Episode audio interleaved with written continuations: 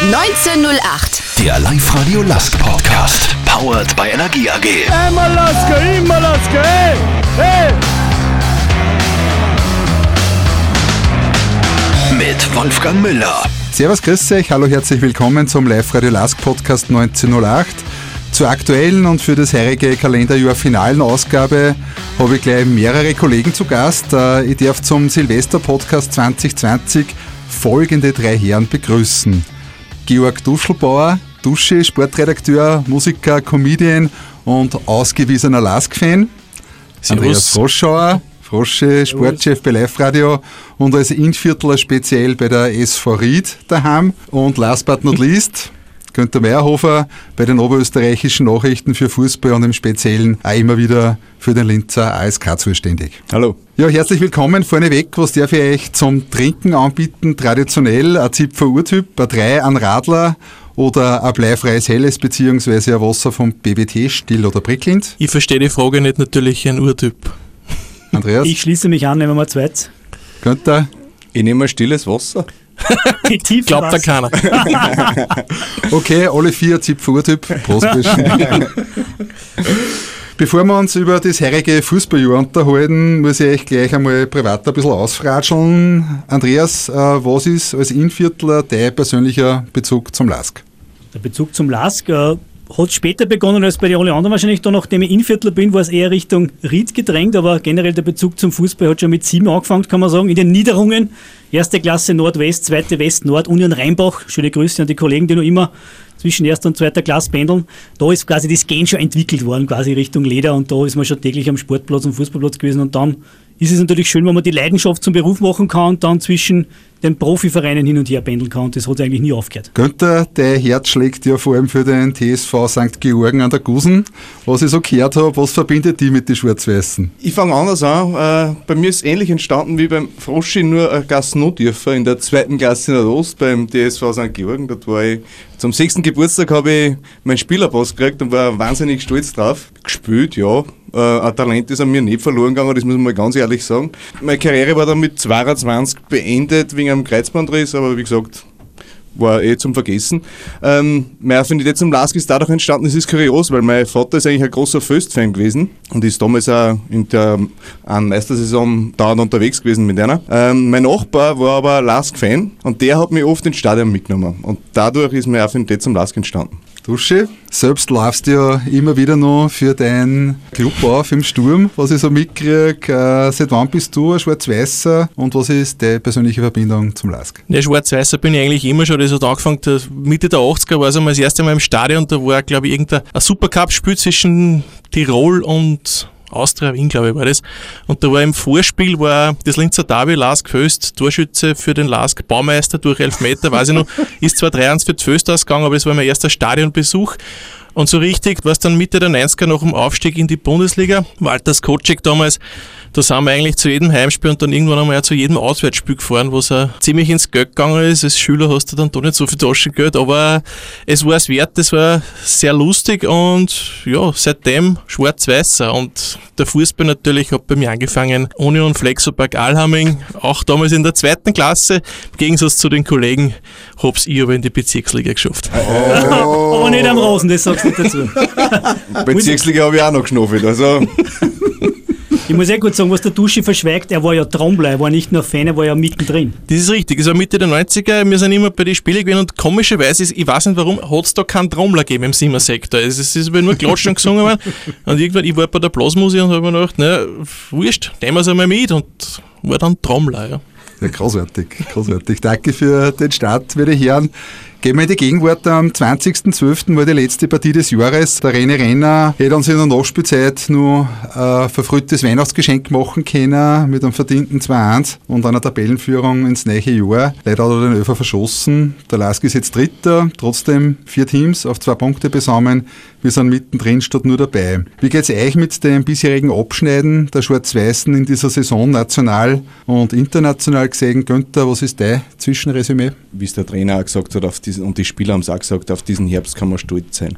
Es geht darum, dass ja wahnsinnig viele englische Wochen waren durch die Europacup-Belastung und dann trotzdem auf einen Punkt auf Salzburg hierbei sein, das ist schon eine außergewöhnliche Leistung, finde ich. Andreas, was ist dein Resümee, wenn man knapp die Gruppenphase nicht überstanden? Mit zehn Punkten ist, glaube ich, sonst keiner ausgeschieden. Hm, ich glaube, es gibt auch keinen. Beides irgendwie knapp, ein Punkt hinter, hinter Salzburg und auch da knapp gescheitert. Aber ich glaube, es ist gar nicht so blöd, dass man jetzt nicht ganz umsteht auch. und dass man natürlich, Europa League war schön gewesen, wenn man wieder so reinkommt.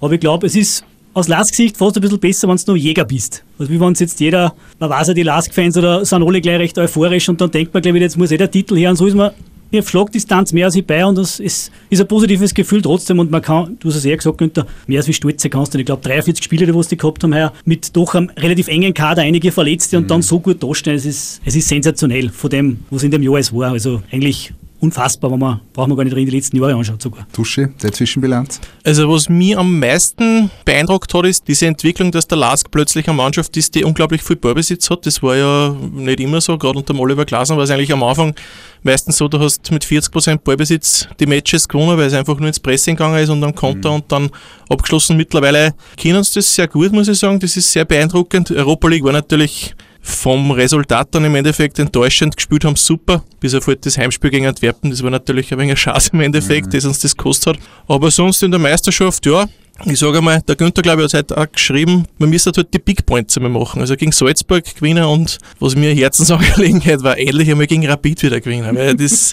ich weiß nicht, die, die spielen teilweise einen Stiefel zusammen, aber irgendwie gegen uns dann gewinnen sie wieder. Das ist unerklärlich, aber offensichtlich tanzen sie gegen einen Lask irgendwie leichter als wir gegen andere. 2020 war für die Lask-Fans ein bewegendes Jahr mit sehr vielen Höhepunkten. Zu meinem persönlichen Highlight zählen der 3 zu 2 Sieg auswärts bei Salzburg, der glücklich erkämpft wurde. Ich möchte nur dazu sagen, ich habe das Ergebnis im Vorfeld richtig getippt. Ich bin ich so stolz auf die. es gibt aber Gerüchte, muss ich noch kurz einhaken, der Dusche das letzte getippt, jetzt haben wir glauben eigentlich auch, dass getippt für das Spiel schon aus war. Also er ist auf voller letzter auf der Liste. Das ist nicht erwiesen. Also es gibt Gerüchte, dass das erst noch ein Spiel, aber ah, okay. ja, und das Duell gegen Alkmaar, eine von vielen Höhepunkten äh, in der letzten Saison und in der neuen Saison der Aufstieg gegen Sporting, wo dann fix war, dass wir im ganzen Dezember international spielen werden. Rückblickend haben wir ja einige äh, Highlights gehabt. Äh, Georg, deine Hochs für Schwarz-Weiß? Ja, du hast das eh schon erwähnt. Also gerade die, die, wir waren auswärts in Alkmaar mit dabei. großartiges Erlebnis in dem Stadion ohne Dach bei Regen und ich weiß nicht, 6, 7 Grad war natürlich ein Traum. Und 200, 200 km/h Circa, ja, war, war traumhaft. Äh, war eine großartige Leistung, das Rückspiel natürlich auch. Ja, und dann ist es halt natürlich eh mit dieser, eh schon wissen, Corona-Zeit losgegangen. Aber wir haben großartige Spiele gesehen und gerade halt das, das Match gegen Tottenham war schade, dass da keiner im Stadion war, weil das war echt eine, eine saugeile Partie, auch wenn es mhm. im Endeffekt dann um, um nichts mehr gegangen ist, mehr oder weniger. Aber es war schon sehr, sehr cool. Na gut, wenn sie gewonnen hätten. Dann schon, aber trotzdem, also war eine lässige Partie. Andi, deine Highlights? Ich würde fast nur ein bisschen weiter zurück. Es ist zwar gar nicht heuer gewesen, sondern letztes Jahr im November den Sprung, dass man es ins neue Jahr geschafft hat. Das mhm. war die mhm. Partie in Trondheim. Ich glaube, du warst damit. Ja. Werde ich auch nicht vergessen, der Auswärtssieg, wo man einfach, ja, auch bei Schnee, saukalt, es ist den ganzen Tag Fenster da oben, unfassbar da in Norwegen. Und dann sind da, nach dem Spiel haben wir natürlich auch die Atmosphäre oder fürs Radio dann versucht, nächsten Tag zu transportieren. Und du gehst dann durch die dunkle Nacht, es schneit, es ist kalt, der Lask steigt auf, was sensationell ist in das 16. Finale. Und du gehst in tiefsten Norwegen in jedes Lokal ein, das sind nur Laskfenster drinnen. Und die Bier kostet umgeschaut, ich glaube 12 Euro. Ich glaube, da hat einige ja. Kronen sind da gelöst worden, vielleicht äh, finanziell. Schwierig für den einen oder anderen, aber es war einfach sensationell. Da kriege ich jetzt noch ganz laut, wenn ich es erzähle. Da war der Lask so richtig mitten in Europa. Und natürlich geht es halt dann arsch weiter mit der Menu-Partie oder der vorhergehende, was du gewonnen hast, du keine Menu darf. Aber da hat man das Gefühl gehabt, jetzt entsteht was irgendwie. Und das war, war greifbar. Und das ist, hat sich tatsächlich auch vorgesetzt bis jetzt. Und das war ja unfassbar. Also werde ich nie mehr vergessen. Günther, deine unvergesslichen Momente im heurigen Jahr? Wenn der Froschi schon Trondheim anführt, dann möchte ich das einmal unterstreichen, wie wir da dann im Hotel gewesen sind. Eh nur eine Stunde, weil die Spieler sind dann tatsächlich gleich ins Bett gegangen. Da war nichts feiern, weil am Wochenende ist sie wieder weitergegangen mit der Bundesliga. Mhm. Ähm, das war schon ein Erlebnis. Äh, da hat man gemerkt, wie, wie, wie alle platzen fast vor Stolz. Also das war schon außergewöhnlich. Für mich war ein ganz großer Sieg eben der in Sport, gegen Sporting auswärts, äh, weil Sporting hat ja damals schon gewusst, wie stark der Lask ist. Die haben in der Saison davor haben schon gegen den Lask schlecht ausgeschaut. Zweimal, einmal gewonnen und, und einmal in Linz furchtbar verloren. Und dass der Lask das dann nochmal zusammengebracht hat, äh, in so einem wichtigen Spiel alles abzurufen und denen klar die, die Grenzen zu zeigen, das war fantastisch. Im Jahresrückblick dürfen wir natürlich auch auf die weniger schönen Dinge hinschauen, aber an der eine oder andere speziell zwei Sachen vergessen äh, will, beziehungsweise vergessen lassen will. Das ist einerseits das illegale Training, das Corona-Training und der Rauswurf vom Valerian Ismail. Das waren zumindest meine empfundenen negativen Tiefpunkte. Andi, es sind ein paar Monate vergangen inzwischen. Wie bewertest du das äh, in der Rückschau? Ja, ich glaube, der Lask hat mehr gelernt aus dem, was er eigentlich glaubt hat, glaube ich. Sie wissen mittlerweile natürlich, das ist eh klar, dass sie einen riesen Fehler gemacht haben und ich glaube, dass sie aber mehr, das ist so ähnlich, wie ich zuerst gesagt habe, wie es das Zweite sind, ist positiv und genauso glaube ich, dass aus dem, der Fürst Starnberg hat immer das Wort Demut gebraucht und ich glaube, das passt da ganz gut rein, dass man einfach gewusst hat, man war einfach vielleicht ein bisschen übermütig und hat das ja gar nicht best gemacht, sage ich jetzt mal. wie wenn ein Kind auf den Ofenblatt nie greift. Du denkst erst nachher dann, dass er weder hat und da war es genauso, glaube ich, dass man einfach, man wollte einfach alles ausreizen, damit man einfach das große Ziel erreicht, war im Tunnel und hat nicht daran gedacht, was das für Konsequenzen hat. Natürlich hat es mega Konsequenzen, zu Recht, keine Frage. Aber ich glaube, man ist jetzt wieder mehr bewusst, wenn man Schritte setzt und denkt vielleicht nur zwei, dreimal nach, ob das auch richtig ist, wie schaut das in der Außendarstellung aus, weil der Club hat sicher gemerkt, man hat sich in den letzten paar Jahren so viel aufgebaut, was man sich mit einem Elchtest, sage ich, gibt es Automarken, viel zusammenhängen kann. Und ich glaube, sie haben mehr gelernt aus dem rückblickend, als was eigentlich trotzdem negativ war für alle. Du hast mir die Worte aus dem Mund genommen. Ich hätte es ganz genauso formuliert. Es war einfach Übermut und, und das, das Ziel vor Augen und man will es unbedingt und dann macht man halt dann so einen Blödsinn. Und es ist halt passiert und der Lask hat die gerechte Strafe, gerechte, weiß ich nicht, aber der, der Lask hat die Strafe dafür bezahlt, kann halt heuer einen neuen Anlauf nehmen. Das Gute ist, dass dann nicht viel langfristig passiert ist oder nicht langfristig zu Bruch gegangen ist. Ähm, sie sind wieder aufgestanden, auch wenn die Meisterrunde dann, wenn es dann tatsächlich Auswirkungen gegeben hat, aber mit der neuen Saison ist wieder mehr oder weniger so, so weitergegangen, wie es vorher war. Und das, ich kann mich nur erinnern, äh, ich glaube, der Kapitän Gernot Trauner war es, der zu Saisonende gesagt hat, wir müssen wieder schauen, dass wir der alte Lask wären. Und das ist passiert. Der Lask ist wieder das, was er vor diesem Fehler war. Mhm. Dusche? Also wie ich das erfahren habe von diesem Training, mein erster Gedanke war, wie deppert kann man sein? Und der zweite, wenn ich so deppert bin, warum lasse ich mich erwischen? Ne? Mhm. Gut, ja, der Lask hat es dann eh kriegt die Strafe aber nicht nur der Punkteabzug, glaube ich, auch, es gibt so diesen Begriff von Karma, ne, dass alles ein bisschen wieder zurückkommt und wenn man dann schaut, wie diese Meisterrunde dann abgelaufen ist, wie viele Partien der Lask nicht gewonnen hat und warum nicht gewonnen hat, weil einfach die Kugel nicht rein wollte oder erstes Spiel, der Tadic steht am Fünfer und dem fliegt der Ball im Oberschenkel und Hartberg gewinnt 20. Das waren genauso Sachen und da kriegst du es halt dann vom Universum wieder ein bisschen zurück. Und damit ist aber das gegessen. Man, Jetzt hat wieder alles neu angefangen, neue Saison und bis jetzt kann man eigentlich nichts schlecht sagen. Bei der Mannschaftszusammensetzung spricht man oft bei Jürgen Werner vom Architekten des Lask-Erfolges. Ich finde, dass beim Kader nahezu alles richtig gemacht wird und das seit Jahren. Äh, in den vergangenen Jahren gibt es ja zahllose Beispiele von äh, Spielern, die zu uns gekommen sind und sich super entwickelt haben, beziehungsweise auch ihre zweite Chance genutzt haben. Was sagt ihr zur Entwicklung des Kaders? Also ich muss einmal sagen, dass sich wahrscheinlich der Lask alle zehn Finger abschlecken kann, dass es den Jürgen Werner gibt, der natürlich durch seine jahrelange Erfahrung als Spielermanager Gott und die Welt kennt und ein Gespür für das hat und, und auch viel Leute kennt, die ihm sagen, hey, schau dir den an, schau dir den an, der kommt vielleicht passen und der das halt dann auch äh, nach eigenem Ermessen dann zusammenstellt und auch das Gespür hat, wer könnte zum LASK passen, wer könnte zum System passen, zur äh, Spüranlage des LASK und da hat er bis jetzt noch nicht recht viel falsch gemacht, muss ich sagen. Und ich bin auch der Meinung, dass das wahrscheinlich auch so weitergehen wird. Der Goalgänger hat ja bis 2024 unterschrieben. Der BC Michuel hat auch verlängert, obwohl es zuerst Kassen hat, dass er weggeht. Da tut sich doch einiges Richtung Kaderplanung für die nächsten Jahre. Ich glaube, das große Plus des LAS bei der Kaderplanung ist, dass langfristig geplant wird. Also es werden keine Spieler geholt, die sofort in der ersten Mannschaft sofort funktionieren müssen. Der LAS holt immer an, der am Anfang der Backup ist vor einem anderen. Dann können, haben die Spieler die Zeit zu erlernen, was braucht, um beim LASK mitzuspielen.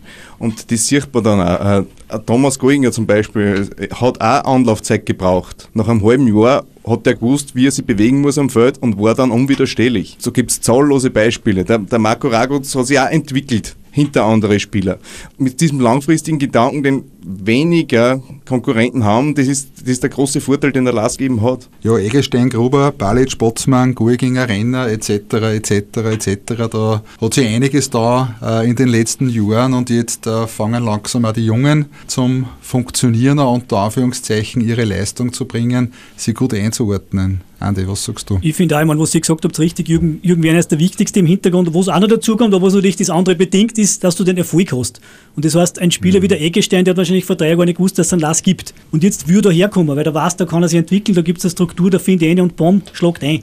Das heißt, wo es früher wegen so wenn ich jetzt den Vergleich von Ried hernehme, weil ich aus der Gegend komme, für war früher der Ausbildungsverein, die die jungen, talentierten Kicker aus Salzburg und so weiter geholt haben oder aus der Umgebung, sei es Austria, junge Spieler, entwickeln haben können, weil sie einfach die Kohle nicht gehabt haben. Das ist jetzt der Lask drei Ebenen darüber, wo viele sagen, auch international, hey, da spiele ich Europa League, da kann ich mich präsentieren, auch wenn ich bei Bremen oder wenn ich bei Wolfsburg nicht zum Zug komme. Und das ist natürlich auch der Vorteil. Das heißt, da ist der Erfolg da, da ist eine Struktur da und die Manager werden sich beim Jürgen aktiv melden, der braucht wahrscheinlich gar nicht füreinander telefonieren, der muss oft nur auswählen, wer passt denn in unser Putzel, in, in, in unser System rein. Mhm. Und das ist auch noch der Vorteil, das dazu kommt. Aber oben drüber steht der Erfolg, wenn ich den nicht habe, wird sich keiner so anmelden. Von den Spielern, von der Mannschaftszusammensetzung zum Trainerstab. Was sagt Sie nach einer Halbsaison, Ihre Einschätzung zum Dominik Thalhammer, der ja relativ überraschend für uns für mich zumindest überraschend gekommen ist, zum Dominik Thalhammer und seinem Team mit seinen Spartentrainern, wie zum Beispiel dem Emanuel Bogadet, äh, und der Variabilität 3-4-3, 4-3-3, mehr Möglichkeiten im Ballbesitz.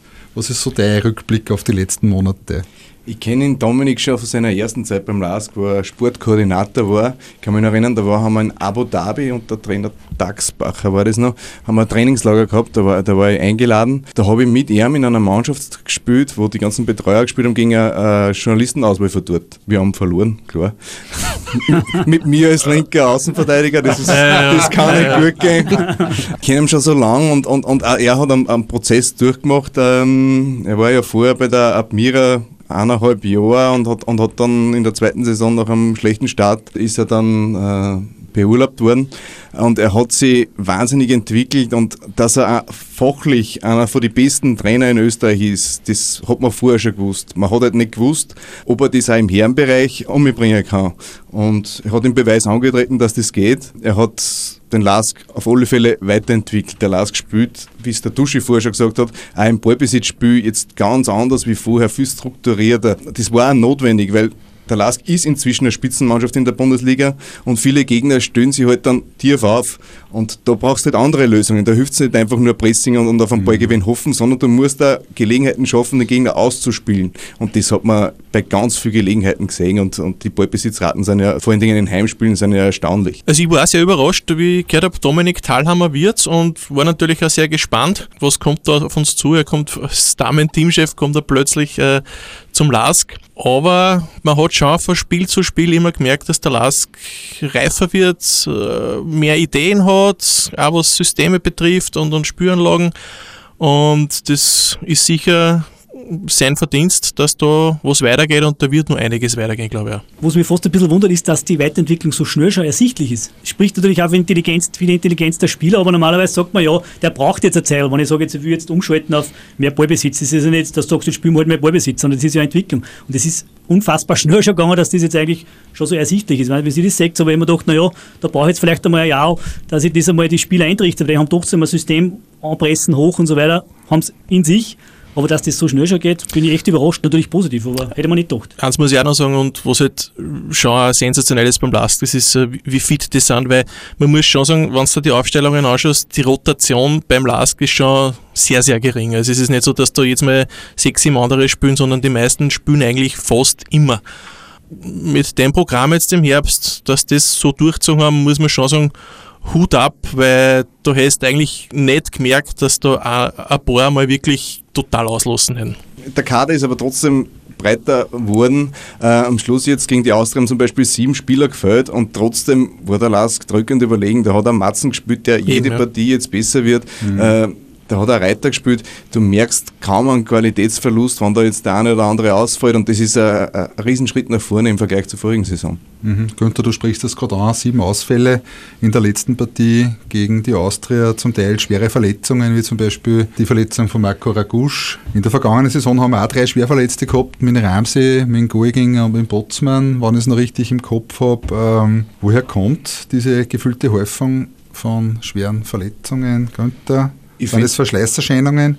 Oder Ich finde, das ist gar nicht so, so häufig. Wenn man sieht die Anzahl der Spiele, die sie haben, dann passieren eben Sachen. Und dass natürlich Kreuzbandrisse sind, das ist halt die schlimmste Verletzung, was du haben kannst äh, im Fußball, dann bist du halt einmal sechs Monate draußen. Aber im Großen und Ganzen finde ich nicht, dass der, dass der Lars da großes Pech gehabt hätte. Die Anzahl der Spiele ist einfach groß, die Belastung ist groß und irgendwann, das, irgendwann passiert halt was. Da, da kann man nichts dagegen tun. Ich sag sogar, ein Kreuzbandriss passiert ja meistens, weil du irgendwo hängen bleibst oder einen depperten Schritt machst. Was eher faszinierend ist, dass es nicht viel mehr Zerrungen oder Muskelfasereinrisse oder dergleichen gegeben hat bei den vielen Spielen. Weil das ist eher die Gefahr, würde ich sagen. Und das ist eigentlich beeindruckend, dass da eigentlich fast nichts war. Okay, ist das eine gefühlte Häufung? Ist das nicht so, dass, dass jetzt mehr, mehr Verletzungen äh, durch, keine Ahnung, englische Wochen, durch die kurze Pause wegen, wegen der Corona-Pause, wo man halt fast keine Zeit zwischen, zwischen den beiden Saisonen gehabt hat, international, das war jetzt so mein Gefühl gewesen. Ich, ich darf da keinen Zusammenhang sehen. Es geht einfach darum, mehr Spiele, mehr Gelegenheiten, sich zu verletzen. Und das ist halt, das ist halt passiert, weil wenn ich mir zum Beispiel den Kreuzbandriss von Marco Ragosch anschaue, der hat einen blöden Schritt gemacht. Das kann immer passieren. Das kann im Training genauso passieren. Aber wenn du halt im- immer in der Belastung drin bist, wenn mehr Spiele sind, mehr Gelegenheiten. Ich glaube auch, wenn du die Anzahl der Spiele anschaust, wir haben es jetzt erst gesagt, nach der Corona-Pause quasi da im März, April, jede in der Woche, jede, zwei Spiele teilweise, dann hast du Europa League noch dazu, hast Quali, also was die gespielt haben, von dem her finde ich auch, es ist eigentlich relativ glimpflich angegangen. Das, das Rohgerüst der Mannschaft ist eigentlich immer gestanden. Also ich sage jetzt, wenn jetzt mal der Turm ausgefallen war oder, oder der Downer Gernot hinten und in der Mitte noch wichtiger, es sind dann immer Baustellen natürlich, aber die kannst du punktuell ersetzen. Pech war jetzt gewesen, wenn es jetzt zwei, drei wirklich wichtige Stützen auf einmal erwischt, aber das war nie der Fall. Von dem her glaube ich, hat man einerseits Glück gehabt, andererseits ist die Mannschaft einfach topfit, dass einfach das einfach selten passiert. Zur Google gegen den Wiener Landesligisten ASK Elektra. Ist eine lange Ära auf der Google zu Ende gegangen. Ich bin mit meinem Vater schon als kleiner Bub auf die Google gepilgert, äh, dann selber mit meinem eigenen Burm immer wieder ins Stadion aufmarschiert. Bin auch ungeliebt wegen des Ostblock-Charmes und der stimmungsverhinderten Laufbahn etc. Es gibt da viel Erinnerungen an Stadion, viel Anekdoten, viel Geschichte, die das Google Oval so für alle miteinander so in sich trägt. Äh, bevor wir über das neue Stadion reden, nehmt mir noch ein bisschen auf eure letzten Momente mit, auf die Reise äh, eurer letzten Momente in der alten Google. Georg, wie waren deine letzten Momente? Du warst ja oben. Ich war oben, es war, es war kalt, das war mit, und das war irgendwie, ja, es war halt ein Match, das nach dem 3 0 entschieden war. Es war im Prinzip was eine Schaßpartie im Endeffekt, wo es um nichts mehr gegangen ist. Äh, waren da Leute da gewesen waren, also ich bin mir sicher, dass es fast ausverkauft gewesen war, allein wegen dem Umstand, dass es das letzte Match gewesen war und das war natürlich was anderes gewesen. So war es halt ein Match, es war vorbei und ja, das war's. Ne? Da denkt man halt lieber an frühere Momente irgendwo zurück, wo es ein wenig lässiger war noch. Mhm. Frosche? Ja, bin jetzt eigentlich, sage ich mal, alle letzten Partien ist eigentlich Nostalgie schon ein bisschen dabei, aber wenn keiner im Stadion ist, du sitzt dann auch nicht da und gefrierst dann Arsch, kommt jetzt wenig Wehmut auf. Das ist einfach das Schwierige in Zeiten wie diesen, aber ich weiß nicht, wie es dir geht, aber es ist einfach, ja, man weiß, es ist aus, aber irgendwie ist, wie man sagst, du hast der Geburtstagsfeier und du sitzt dann im Wohnzimmer, dann ist es auch nicht so geil. Das ist irgendwie, Ich, ich habe es ich auch ganz pragmatisch gesehen. Ich habe mich vielleicht einmal erinnert, wie ich das erste Mal im Stadion war, da muss ich fünf oder sechs Jahre gewesen sein. Und ich kann mich noch erinnern, beim alten Stehplatz waren diese, diese silbernen Geländer. Ich, mich, ich, ich weiß gar nicht, welches Spiel das war. Ich habe mich auch nicht für Spiel interessiert. Ich habe nur bei, bei dem Kleiner da am Dom turnt. Das ist mir vielleicht während dem Spiel mal eingefallen, aber sonst, es war das der letzte Schlusspfiff. Äh, er war, war 1952 und damit war es erledigt. Okay. von dem her, glaube ich, musst du sogar froh sein, dass ASK Elektra der würdige Gegner für Lars Stadion weil wenn du jetzt eine Bombenpartie auch gehabt hättest, wo du sagst, du spielst Salzburg und gewinnst 3 0 und keiner ist da, dann beißt dich noch mehr eine Ja, wie gesagt, da, denken wir lieber an, an, Oder, oder, Ja, oder zum Beispiel. oder Irgendwelche, Tottenham genau. von ASK Elektra, nämlich ein Heimspiel hat, wenn es nicht Corona gibt. Ne? Ja, darum denken wir lieber an andere Sachen zurück, die einfach viel geiler waren im Stadion. Also. Ja, um 19,08 Euro hat man ein Souvenir, also die Stehplatzsitze als Souvenir mitnehmen können. Der Abriss der Google hat dann quasi mit dem Abpfiff schon angefangen. Ich freue mich schon riesig aufs neue Google Oval. Fertigstellung 2022. Mir haben die Pläne und Visualisierungen schon sehr beeindruckt, die man da gesehen hat. Wie geht's dir damit? Das neue Stadion wird super, es wird echt mega und es wird sicher ein Traum. Ich bin nach wie vor der Meinung, dass der Standort nicht super ist da oben, weil es einfach mitten in einem Wohngebiet ist und, und die Zufahrt einfach eng ist und wenig Parkplätze und einfach von dem her schaust, wenn du andere Stadien anschaust, du fährst von der Autobahn bis dort. Ne? Und das haben wir halt leider in Linz nicht geschafft. Stadion wird super, wie gesagt, wenn es woanders gewesen war, hätte ich auch nichts dagegen gehabt. Könnte der Blick drauf? Das haben wir vorher bei den Highlights vergessen, weil die Stadionpräsentation auf der alten Google, die war, die war ein Highlight von der Saison, dass da richtig merkt, wie jeder stolz drauf ist, was da, was da entstehen wird. Und es, es, es wird was Großartiges. Es wird wahrscheinlich auch der Grundstein sein, dass der Lask den nächsten Schritt gehen kann, weil neues Stadion ergibt neue Einnahmemöglichkeiten. Dann kannst du vielleicht den, den Abstand, den finanziellen Abstand zu denen, die vor dir liegen, äh, verkürzen. Ja, ich kann mich noch anschließen, sage ich mal. Das ist die Basis, dass man einfach weiter, weiter wächst. Und trotzdem glaube ich, der Standard natürlich, man kann immer diskutieren, wie du gesagt hast, aber wie wenn damals, warst du da mit, wie wir in Barcelona mal waren, ein Spiel geschaut, da ist das, wer weiß, das Nou Camp ist auch mitten in der Stadt, mhm. da rennen 90.000 mitten durch die Stadt. Ich glaube, man kann es oder hat es auch schon gewohnt, dass das Stadion da oben ist und wenn es geil ist, dann gehst du gerne da zu Fuß auf. Es lebt mit dem ganzen geilen Stadion da oben und dann glaube ich, ich meine, ein bisschen Standard gibt es vielleicht immer, aber, aber ich glaube, wenn das da oben ein cooles, lässiges Stadion ist, was wird, dann rennt ja jeder hier und geht da zu Fuß auf. Das, glaube ich, ist jetzt das Wenigste. Und wichtig ist, dass der Erfolg im Stadion dann passiert und dann hast du die Euphorie. Wo es jetzt dann steht, ist, glaube ich, wurscht. Was bringt dir das geilste Stadion am geilsten Standard, wenn die Mannschaft dann Schach spielt? Genau dasselbe. Schön gesagt. Generell, was macht der Lask eurer Meinung nach richtig und auf der anderen Seite, wo da noch Lernfelder, wo kann noch lernen? Was sagst du, Andi? Lernfelder gibt es natürlich immer. Ich glaube, ich habe mir zuerst schon geredet um diese Big Points, das ist also der letzte Schnackler, dass man sagt, jetzt uh, man schlagt einfach einmal Salzburg, wenn es vielleicht um eine Partie um einen Titel geht oder man gewinnt mhm. in Wien bei Rapid. Das sind so diese Erfahrungswerte. Erfahrung ist eine Sache, was du einfach auch erleben musst oder über die Jahre einfach wächst, genauso europäisch. Wo ich sage jetzt mit den 10 Punkten, ja, hat man wieder dazugelernt, nächstes Jahr verlierst vielleicht so eine Partie gegen Antwerpen nicht und dann bist du dabei. Aber das sind einfach, man wächst einfach mit den mit die Aufgaben. Ich glaube, das ist sicher ein Lernfeld, wo es Jahr für Jahr besser wird und wenn es so weitergeht, dann ist man Jahr für Jahr europäisch dabei und irgendwann ist keine Frage, dass du ins 16. Finale kommst oder vielleicht sogar, mhm. sag's ganz leise, Champions League spielst. Tuschi, was sagst du? Ja, dazu lernen tust natürlich vor allem mit den internationalen Spielen ständig, weil du spielst auf höherem Niveau. Das wirkt sich natürlich dann auch positiv auf die, auf die Meisterschaft aus.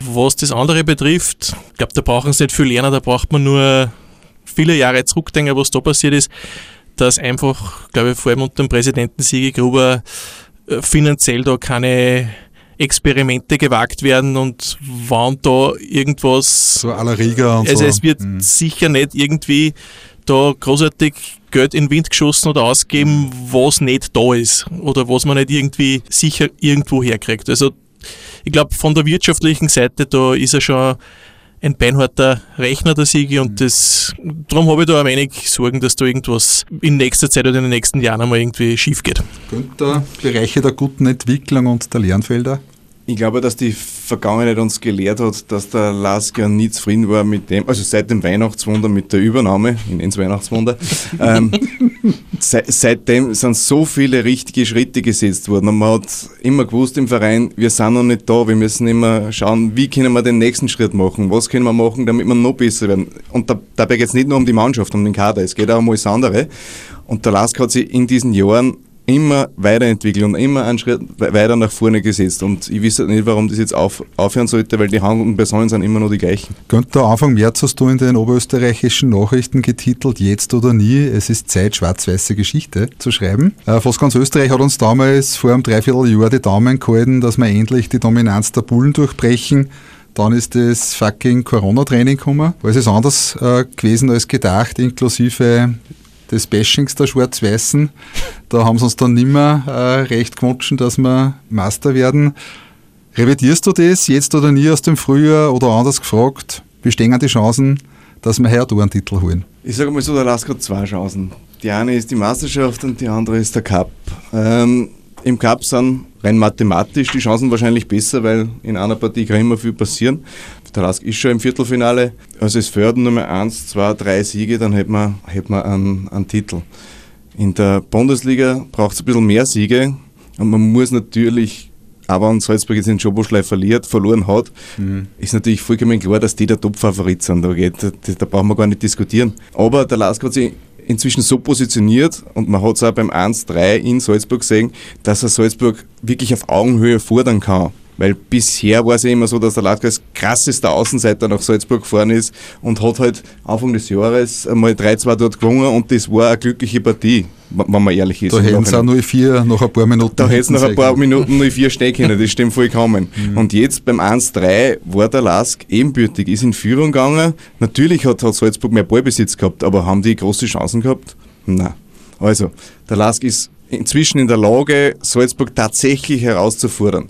Dass Salzburg Qualitätsvorteile hat, über das brauchen wir überhaupt nicht reden. Aber Qualität allein bringt es nicht für die Einzelspieler. Der Lasker zeigt, dass er als Mannschaft perfekt funktionieren kann und das muss halt auch im Frühjahr dann so sein, dann lebt die Chance. Titel 20. 21. Ich glaube auch, wie du gesagt hast, im, im Cup die Chance auf jeden Fall nur stärker da, aber genauso in der Meisterschaft, weil ich glaube, anschließend an dem, was du gesagt hast, Salzburg nimmt den Lask mittlerweile sehr, sehr ernst. Weil die letzten Jahre war das ein bisschen, also wir spielen halt gegen den Lask, wenn wir verlieren, macht nichts, weil dann verlieren halt die gegen die anderen. Aber mittlerweile gewinnt der Lask sehr, sehr viel, fast alles.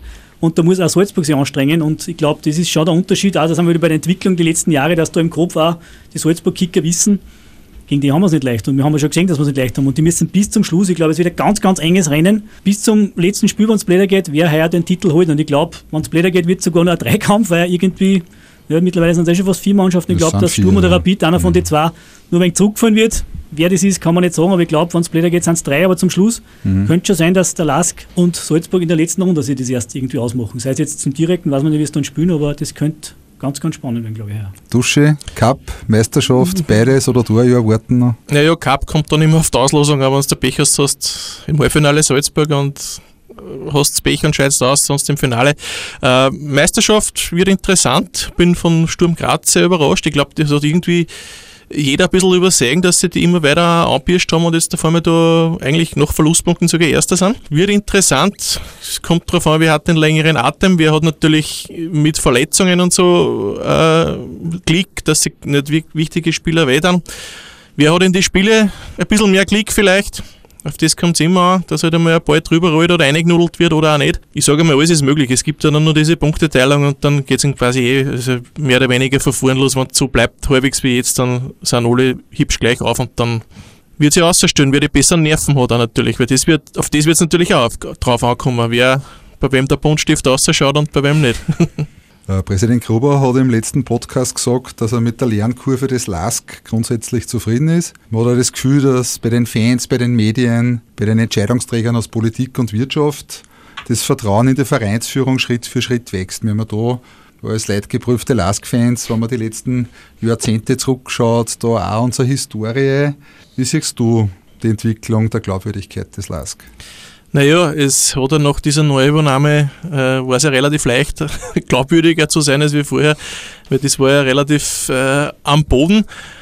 Es hat natürlich gut angefangen, dass da sehr viele, also diese Freunde des LASK, sehr viele an einem Strang zu haben und nicht, nicht einer oder zwei gesagt haben, wir machen das, wir buttern da eine, weil das geht meistens schief. Heute, glaube ich, gerade wieder gelesen, Swarovski steigt in Wattens aus. Schauen wir mal, wo die nächste sind, ne? wenn sie die Kohle nicht haben. Das ist bei uns Gott sei Dank nicht so. Ich sage einmal, mit dem ganzen Wirtschaften, wie sie es in den letzten Jahren gemacht haben, mit der Kontinuität, auch im Sportlichen, weil ich sage einmal, wird, auch wie der Aufstieg nicht gelungen ist damals, wie wir gegen St. Pölten die Partie verloren haben. Wahrscheinlich hätte jeder andere Präsident äh, einen Purzelbaum geschlagen, einen Trainer rausgehauen und hätte gesagt, boah, Wahnsinn, da ist es weitergegangen und im Jahr drauf war dann quasi, ich weiß nicht, der zweite, wie viele Punkte hinten, ich weiß gar nicht. Und das ist natürlich auch ein Fakt, dass die auch spüren, da geht sportlich was. Da mhm. sind wir auf einem hohen Level und werden es auch wahrscheinlich bleiben, wenn es so weitergeht. Und da kann man dann natürlich auch investieren. Günther, wie siehst du das, die Einschätzung? Harte Arbeit wird immer belohnt und das sieht man halt auch an die Partner, die der LASK inzwischen angesammelt hat. Das sind tatsächlich namhafte Firmen, große Konzerne, mit denen der LASK Doppelpass spielt. Und das zieht natürlich auch andere Firmen wieder an. Wenn, wenn ich sehe, da ist die Firma dabei, wieso bin ich da nicht auch dabei? Der LASK ist halt ein Magnet in Oberösterreich und das ist ein attraktives Paket, das der LASK anbieten kann. Ganz um drüber steht, dass der LASK erfolgreich ist. Weil, sage ich mal, wenn du nicht europäisch spielst und nicht mit dem rosa Quandel, was viel diskutieren, umeinander rennst und da vielleicht der Sponsor abgebildet wird, dann sagt der Große vielleicht auch, warum soll ich bei euch investieren, schaut, was ihr spielt. Aber wenn natürlich der Erfolg da ist, kommt natürlich dazu, der auch hart erarbeitet ist, dann bist du natürlich auch für Sponsoren attraktiv. Und ganz unglaublich, über alles, was wir jetzt reden, muss man einfach trotzdem den Gruber Sieg einfach nennen, der das einfach als Freund des Lask, als Überfreund das einfach alles zusammenhält, weil es hat unter die Freunde, wir wissen sie alle auch, Differenzen geben, keine Frage, wenn 16 beieinander sind, gibt es da einen anderen, der unzufrieden ist. Und da hat es einmal größere, gröbere Dispute gegeben, aber er hält das einfach von oben aber so perfekt zusammen und bin ehrlicherweise auch überrascht, dass das so gut funktioniert, weil am Anfang hat man auch das Gefühl gehabt, na, jetzt sind einmal 16 da, dann hat man eh erste Dispute schon gehabt und man dachte, oh, wie wird's denn, aber er macht das mhm. einfach mit harter Hand, sage ich mal, perfekt und einfach ein klares Ziel vor Augen und sage mal, wenn es ihm nicht gäbe, natürlich ein Kombi mit Jürgen Werner, würde es den Lask nicht so geben, wie er jetzt da steht. Ja, genau. Wirtschaftlich schaut es so aus, es würde der Verein auch gut und seriös geführt werden. Man redet vom Erfolgsduo Gruber und Werner, wie es das du jetzt gerade angesprochen hast. Äh, vor einigen Monaten so mitten in dieser Corona-Zeit, kurz nach dem Shutdown, äh, hat es ja Kassen, dass die einzigen, die so einen Shutdown als Verein ohne große Probleme überleben würden, waren Red Bull Salzburg und eben der LASK. Wie stehst du zu der Einschätzung, Andreas, wirtschaftlich gut geführt? Absolut gut geführt. Natürlich hat man mit dem Shutdown auch Probleme gehabt, finanziell ein bisschen, aber natürlich nicht so große, weil man natürlich viel eingespielt hat durch die Europa League, aber meiste Geld hat er Rapid gekriegt, aber das ja, ist anderes das Über das reden wir dann eh noch nachher, ja. Was sagst du zu dem Thema? Nein, wirtschaftlich ist natürlich, äh, haben wir natürlich das in die Karten gespielt durch die Erfolge in der Europa League, wo natürlich Kohle reingekommen ist, mit der keiner plant hat und keiner Plan in China hat, vor allem, mhm. vor allem letzte Saison, dass du so weit kommst, dann ins Achtelfinale. Ne? Und da hast du natürlich dann schon eine gewisse Basis, dann, wo du da wegen Spazi hast und was du tun kannst. Wie man jetzt sagt, mit einer vollen Hosen ist leicht stehen. Ne? Und wo halt andere jetzt gekämpft haben, hat der Lask halt einen Polster gehabt, wo sie halt gesagt haben, ja, ist er so wie es ist, aber bei uns rennt es weiter. Ganz normal. Nicht zu vergessen ist da, dass der Lask ja nicht nur sportlich Geld eingespielt hat, sondern auch Spieler verkauft hat. Ja, sehr klar. Und einen Trainer gegen Ablöse hergeben hat oder ein ganzes Trainerteam gegen Ablöse hergeben hat. Das ist wieder was, was, was da geholfen hat, dass du halt dann in der Notsituation äh, keine Probleme gehabt hast. Du hast das ja gerade angesprochen, Corona-Förderung. Rapid hat mit Abstand den Löwenanteil äh, aller Sportvereine, nämlich aller großen Sportvereine, gekriegt. Äh, als geneigter Fußballfan zieht sich da mir die Logik. Ich weiß nicht, wie es euch geht. Der Kollege, der Christoph Zöpfel, äh, hat dazu vor einigen Tagen in den Nachrichten einen Kommentar mit dem Titel Rapid Paradoxon geschrieben. Ein wichtiger Punkt dabei, für alle, die zuhören, Rapidler als Chef der förderungsgebenden Bundessport GmbH. Das klingt für mich als Schildbürgerstreich oder als Riesenfrechheit, je nachdem, wie man sieht, außer man ist Rapidler. Was sagst du dazu? Naja, gefühlsmäßig würde ich mal sagen, es gibt sicher Vereine, die es dringender braucht hätten oder brauchen würden. Also warum das so ist, keine Ahnung. Ich glaube, sie haben sich das irgendwie argumentiert, dass, dass einer die meisten Einnahmen entgangen sind, weil sie die meisten Fans im Stadion haben. Ja, mag sein, aber trotzdem, also, was soll man sagen, ne? Sie, sie werden trotzdem weiter jammern. Mit Sicherheit. Die Sache ist natürlich auch die, natürlich haben sie die meisten Fans im Stadion, aber sie haben auch die meisten Dauerkarten verkauft.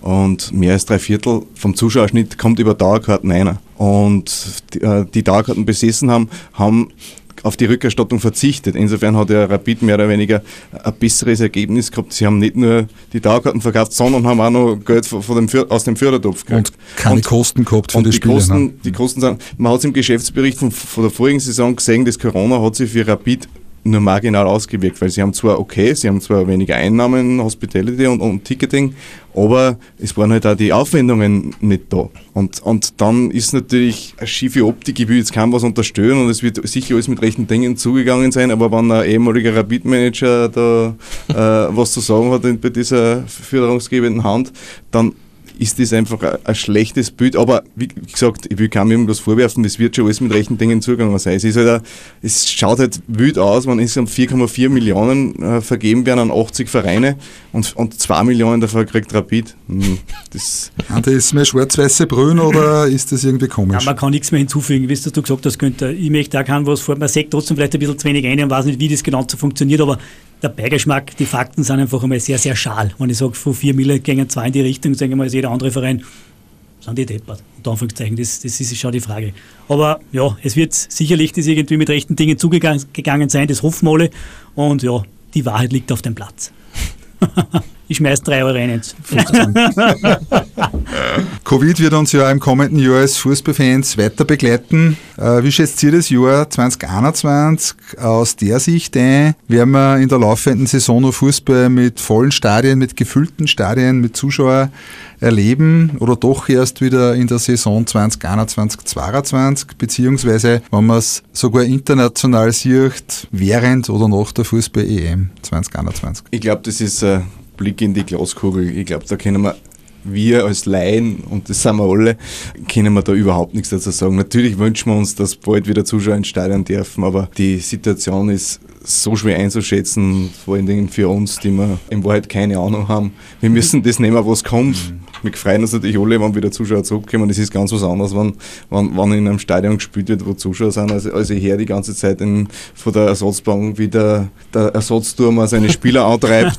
äh, den hört man immer ganz laut. Irgendwann wird diese erste Klasse West-Nord Flair einmal Fahrt. Irgendwann wird das, was lässig, das habe ich jahrelang selber gehabt am Platz. äh, jetzt hätte ich gern wieder ein bisschen eine Stimmung im Stadion. Oder man hört den Gasse bis in gegnerischen Strafraum. Ja. Ja, ein Kollege von, uns, Kollege von uns hat beim Spiel mal gemacht, ich mache jetzt gleich ein Interview mit dem Schlager, den bis auf. ja, es kommt auch darauf an, äh, jetzt gibt es ja dann die Impfungen, kommt darauf an, wie viele Leute das Impfen gängen. Ob sie das heuer, also in der Saison noch ausgeht, ich weiß es nicht, weil wahrscheinlich dauert es bis mindestens März, April, bis das da mal überhaupt das gemeine Volk geimpft werden kann. Dann kommt es darauf an, wie viel das, das in Anspruch nehmen. Dann ist aber auch die Meisterschaft fast vorbei, weil die mhm. dauert, glaube ich, meines Wissens so bis Mitte Mai. Ja.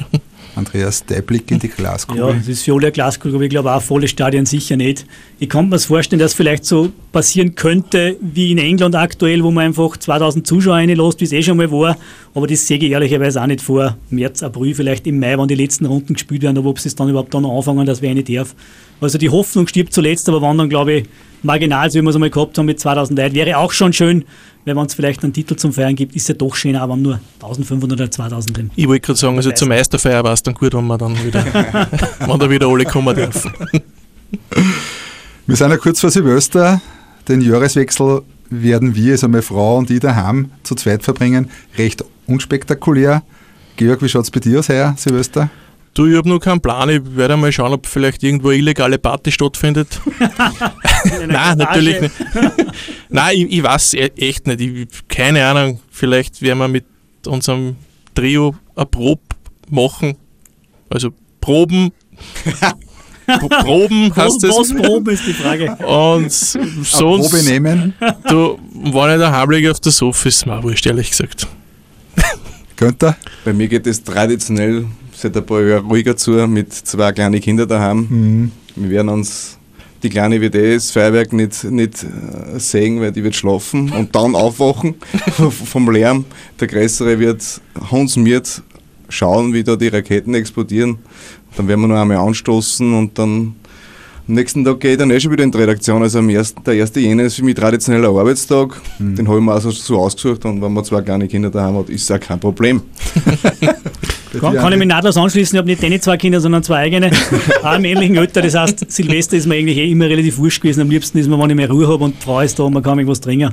Ich brauche nicht wo hinhatschen, habe ich früher auch nicht unbedingt müssen, weil es geht das ganze Jahr über runter und habe ich zumindest in der Nacht einmal ein bisschen mehr Ruhe. Aber die hast du auch nicht bis Mitternacht, obwohl heuer schießen es vielleicht ein bisschen weniger. Für mich, ist, für mich ist Musiker es bitter, dass Silvester quasi ausfällt, weil da gibt es eine doppelte Gage und das ist natürlich, ja, was, vielleicht was wir dann machen? wieder Hut rund, um das man Ja, war vielleicht, war vielleicht nicht. Ja. Sagst du, bist der Rapidler, dann kriegst du die Hälfte von der Firma. Achso, da kriegt man mehr. Da kriegt man mehr, ja.